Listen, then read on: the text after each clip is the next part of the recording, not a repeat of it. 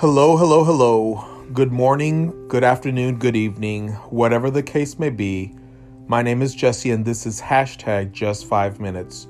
Short, daily encouragements from the Word of God. And today, again, it's going to be a little different from our regular devotional because we are two devotionals away from number 100. And this is part four of what I have called My Story. And I've been reading my life verse, so let's read it one more time. 2 Corinthians 1 4, the message version says, He comes alongside us when we go through hard times, and before you know it, He brings us alongside someone else who is going through hard times so that we can be there for that person just as God was there for us. I have had a life full of mistakes, regrets, hurts, pain, loss, struggle, doubt. I've also had a life full of love, hope, victories, joy, laughter. It's been a roller coaster, but that's anyone's life ups and downs. We just can't allow the times in the valley to stop us from moving forward, and we can't allow the times we are on the mountaintops to stop us from moving forward either. And today, I'm talking to you, trying to encourage myself, trying to encourage you. And I have a whole new set of problems and issues while still trying to overcome old struggles and hurts. And so I want to end this little run of my story episodes with the thought from Philippians 3:12. I grew up reading it and hearing it preached usually from the NIV version. And in the NIV it says, not that I have already obtained all this or have already arrived at my goal, but I press on to take hold of that for which Christ Jesus took hold of me.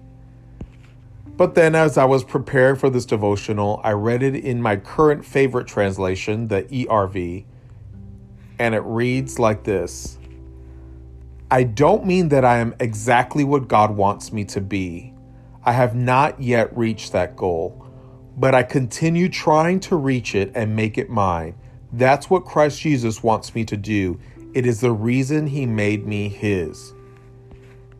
And it so describes me. Let's break it down real quick. The first part I don't mean that I am exactly what God wants me to be. I have not yet reached that goal. I'm far from what God has purposed for me in my life.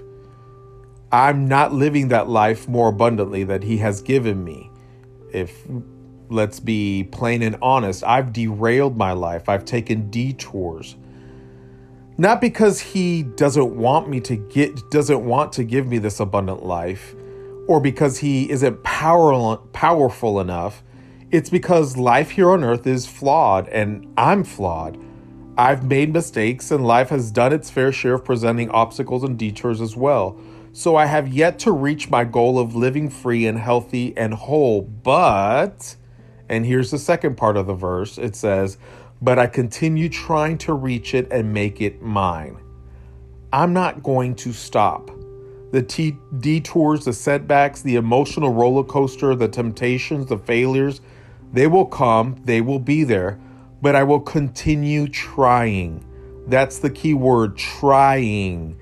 I won't stop trying to reach it and make it mine. Why? Glad you asked, because that's the last part of the verse. Because that's what Christ Jesus wants me to do. It is the reason he made me his. I belong to Jesus, I belong to God.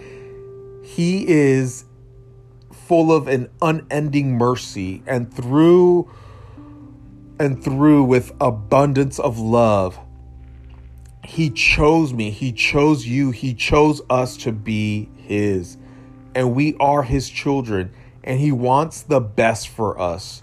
And just like a father or mother doesn't stop loving a child that messes up, God loves us and wants the best for us.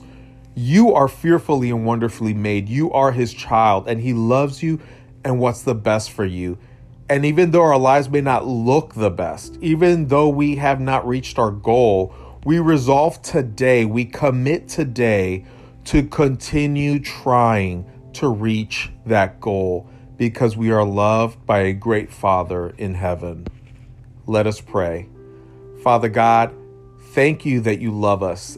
Thank you for the good things in our lives, and thank you for seeing us through the bad things in our lives. I ask you to help us to continue to try to reach the goals you have for us. We love you.